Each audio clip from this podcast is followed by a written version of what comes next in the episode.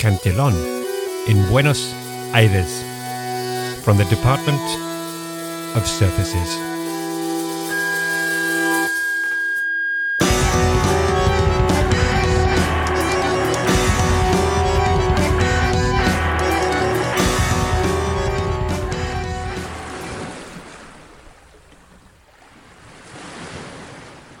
I was always interested in the future, muttered the man, wrapped in a blanket, seated in the back of a skiff. He dipped his hand in the muddy green water and let his fingers trail in the flow, so that they wobbled slightly. He watched them as a child might. I just didn't expect it to be quite as. He looked up at the grey sky he pushed his battered cocked hat backwards so that the rain beat straight into his eyes. The rower shipped her oars and allowed the boat to come to rest on the muddy bank. Before them, beyond the tidal fringe of seaweed and long grass, rose the battlements of a castle built of rosy stone. Further on, the whitewashed houses of a seaport. From somewhere deep within the town, a plume of black smoke rose into the sky, undiminished by the rainfall.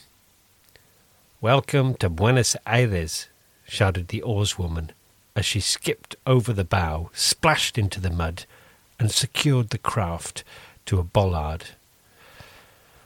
Fuck me sideways with a flamingo, muttered the man in the blanket casting a reproachful glance back at the sullen old hulk that lay hippopotamus like in the turbid waters of the Rio Plata, almost as if it was at home. And fuck that ponderous old galleon, the Consolidator. The rower extended a hand towards her passenger, and with well balanced strength she managed to propel him over the worst of the mud. Thank you, said the passenger, straightening his pink and white striped blanket, shoving a hand into his breeches, and producing a coin. It's French, he said, handing it to the boatwoman, casting a jaundiced eye around the other ships moored in the bay. You don't have much new stuff here. I think I think that one's a Frenchie, though. You'll no doubt find someone who will accept this here. Thank you, said the pilot pocketing the coin and marching so quickly towards the tide line that the visitor had to run to keep up. It's quiet at the moment, she added. The Navy is upstream. I have papers, said the visitor, revealing a leather bag tucked under his right arm. I can account myself and in due course start afresh and make a contribution. The pilot stopped. The wide brim of her black hat amplified the sound of the big, warm drops of rain. You'll have to do better than that, she said.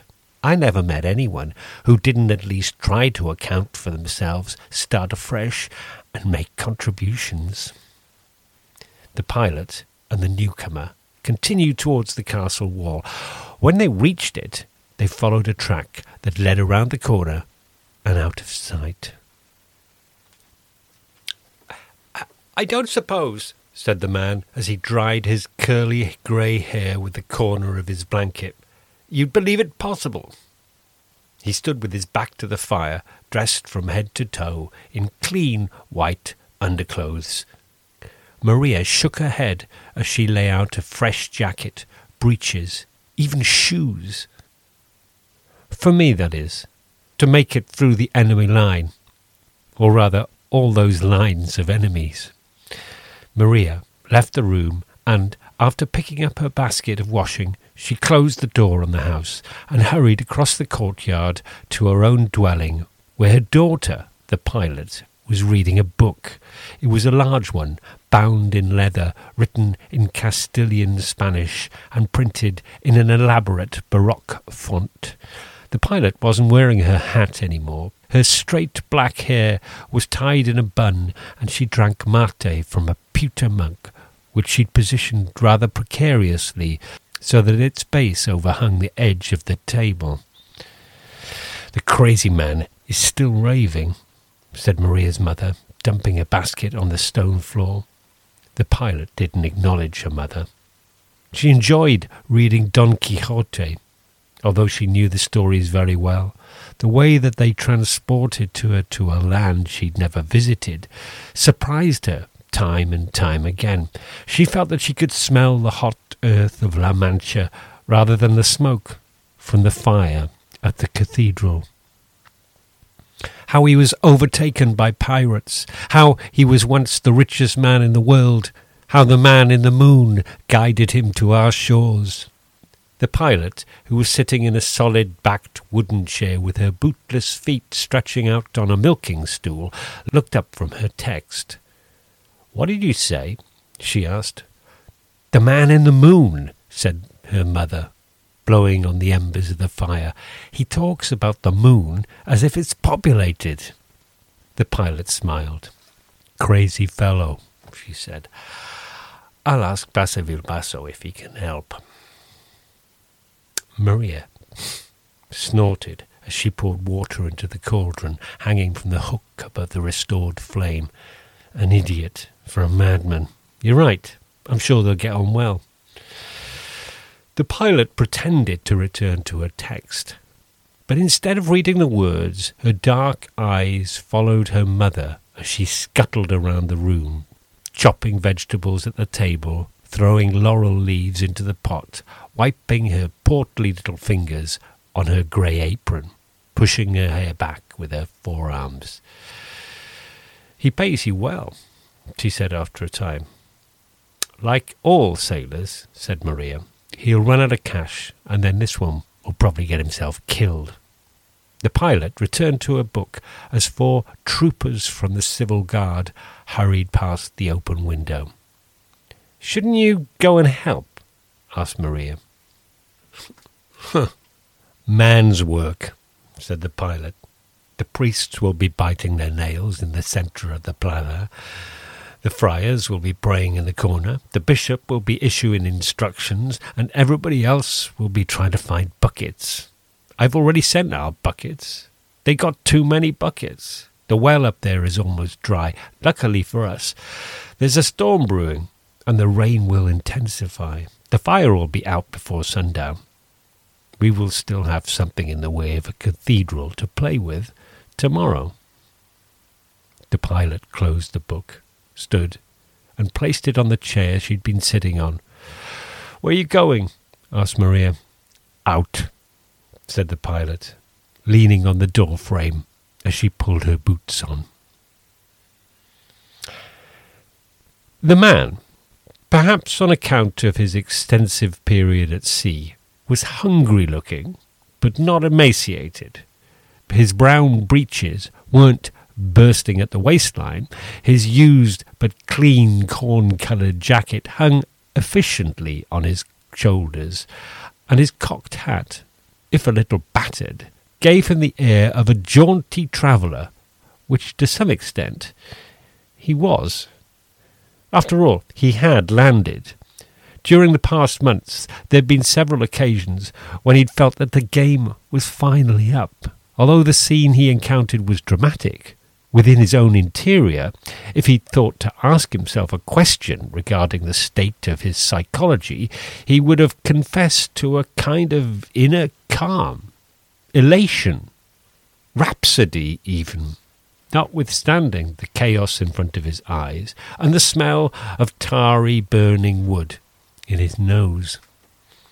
He watched as a few men deposited water from buckets on the embers littering the north side of the cathedral.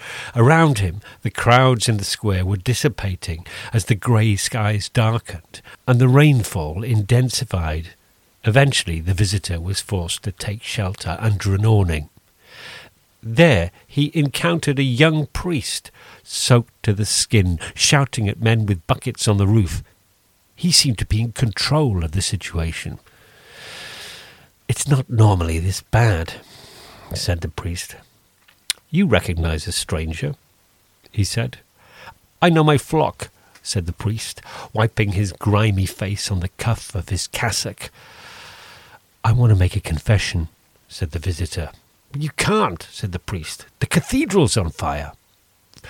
The stranger looked at the building. Most of it was still intact. Smoke was still billowing from beneath the slates on the northwest corner, and globules of molten lead hissed as they smashed and solidified on the paving stones around him, forming strange metallic fish scales.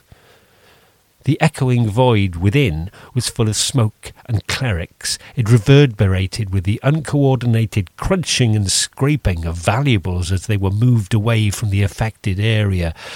The visitor pulled his hat off and hurried inside, where he soon realized that the chief object of concern was not the silverware, the relics, the paintings, or the books they were transferring from the library. It was the roof.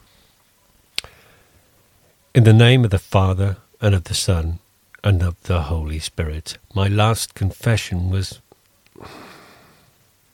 The visitor's eyes flashed upwards through the gaps in the top of the confessional box, he could see through the remnants of the partially destroyed roof the moon shining down from a bright, cloudless sky. Was it a year? Two? Three? Surely not four. Several years ago, he said, with an embarrassed cough. I'd been living in an Anglican country for my sins the priest whispered to him, Could you hurry up? I'm, uh, I'm composing my thoughts. It's just that I'm not convinced it's safe in here. And it's three in the morning, and I know who you are. That's not possible, said the visitor. You have no idea who I am. You're handy with scaffolding, buckets, and structural elements. I'm Irish. People do say that a basic knowledge of the building profession comes with matriculation to adulthood. You have no idea who you're talking to, and even less what my problem is. Can't you come back tomorrow? No, no, I can't, hissed the stranger. I've got something serious to tell you, and, and it's been on my mind for a considerable amount of time. It's curtailing my capacities. A few years, judging from your recollection of your last confession. I'm calling this off. For your invaluable help up there on the roof. You undoubtedly saved the main body of the nave from collapse, and that could have brought the whole thing down crushing your parishioners like ants. The priest drew a small curtain across the grill, separating him from the visitor, and stepped out of the confessional box and into the moonlit, smoking church. The stranger joined him. His face was red. There was fire in his eyes. I killed someone, he shouted. His voice echoed through the blackened arches above. The figure of Christ looked down upon them from behind the pulpit. A cloud passed before the moon, causing the Saviour's face to darken. The priest crossed himself. Not so loud, he whispered as he climbed back into the box. The curtain opened. Who? asked the priest. Myself, said the visitor. There was a pause. Really? asked the priest. I did, said the man. Does that make you a ghost, a spirit, a devil? asked the priest. Is that why we must speak as a matter of urgency? It is a matter of utmost urgency because I have only just arrived in this town and I don't want to carry the load of unexamined folly into the next chapter of my life. I can only tell you the truth if you promise to hear the full story and to listen to my confession. we are all equal in the eyes of the Lord. We humans, that is. If it turns out that you've been sent here to haunt us, I'm not sure I have the power or indeed the authority to do very much for you. I'm a man, said the man. I'm not a devil. Hm, thank God for that. Although if you were a devil, that's exactly what he would have said, said the priest. You may begin at the beginning. I, I, I'd prefer to start at the end. Begin where you like, exclaimed the priest, adding after a moment, I'm sorry about that outburst. It's the fire, the late hour, and there's something about you. You're a very self confident character. I feel as if I already know you quite well. I am the owner of the craft that berthed today at your harbour, the one they call the Consolidator, said the visitor. We were attacked by pirates off Hispaniola. I was bound for Louisiana in a vessel that was sold to me many years ago by an acquaintance. At the time, I needed a trading vessel, and this fellow had no idea what to do with his. That man's name you will know. I'm sure of that, because as we struggled with the roof and your relics, I found one of his books in your collection. It's called I Haven't Got All Night. Tell me about the pirates. They boarded my ship, stole my cargo of wool, and were within an inch of murdering me and my crew. I was only able to placate them by offering them the one thing no pirate can resist. We get a lot of pirates here after our grain, our hides, our produce. What do they want from you? Treasure. Treasure. You see, I had with me a chest of treasure big enough to store a man in. Gold and silver in pieces of eight, doubloons and guineas worth more than anyone other than myself could imagine. I was the richest man in the world. The man paused for effect. The priest listened in silence. How much? In English money, around thirty thousand pounds. A million reals. Dios mio. And you've lost it all.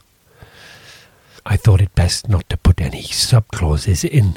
My treasure, my wool, and my men sailed off in the direction of the sunset at least two months ago. Why didn't they kill you and take the money? I didn't get to be the richest man in the world by being a dope who can't negotiate, said the visitor. Pirates are unpleasant and dangerous, but they're predictable. Seven men and women piloted the Consolidator's final voyage from the Spanish Main down to this outpost of its empire. I wanted to get as far away from pirates and Britishers as I could without leaving every vestige of civilization behind. As far as I know, to the south and west of this place, there are nothing but monsters, savages, and mountains. We do, we do have all of those things in our interior, said the priest.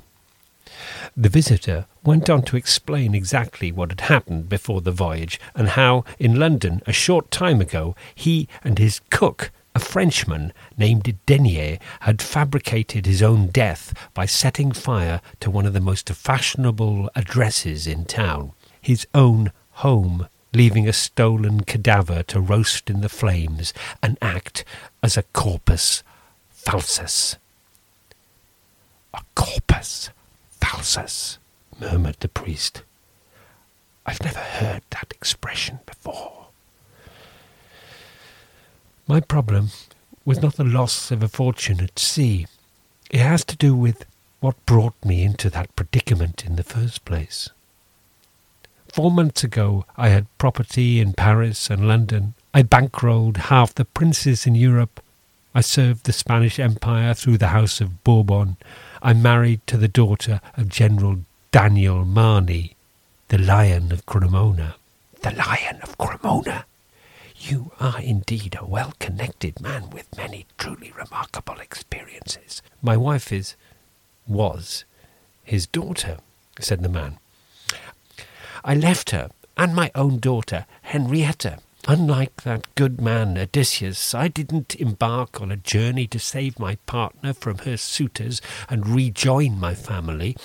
I found her a fresh husband, set her up together, and set sail for new lands. And to facilitate their new relationship, I took my own life.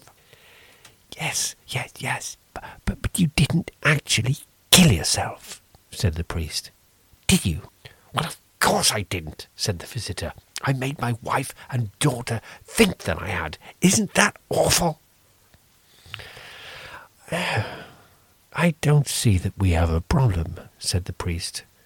Murder is a mortal sin, as is suicide. Your actions are inexplicable, but in the fullness of time I feel you will be able to furnish me with more facts, and they will exonerate you. At the moment, your chief concern is to unburden yourself of sin, and confession is the place for this. I can assure you that you can rest easy. You are a good man, or as good as many men that I have met, and you have more than proved yourself as a valuable member of our flock through your work today. Now, can I go home? Tomorrow is almost upon us and it will be full of architecture. The priest and the visitor stepped out of the confessional box. Before leaving, the visitor asked if the priest would mind if he fetched the book he was interested in from the stacks that they made in a dry corner under the original roof. The priest explained that much of the collection had already been earmarked as texts that were banned by the committees of the church and state, they had arrived in Buenos Aires in the cargoes of foreign ships from the old world. If the book has been censored, said the priest as he hurried towards the side door, then there's no need to bring it back. We would have burned it anyway. You can keep it as a memento of your efforts today.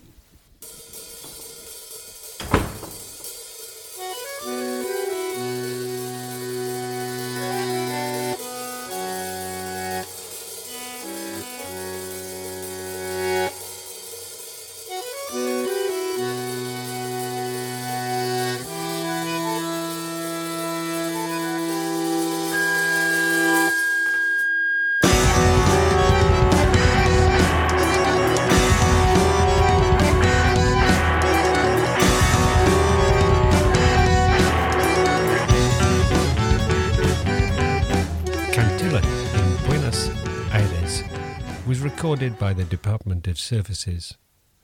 The music was from Duremer, Puede Mater.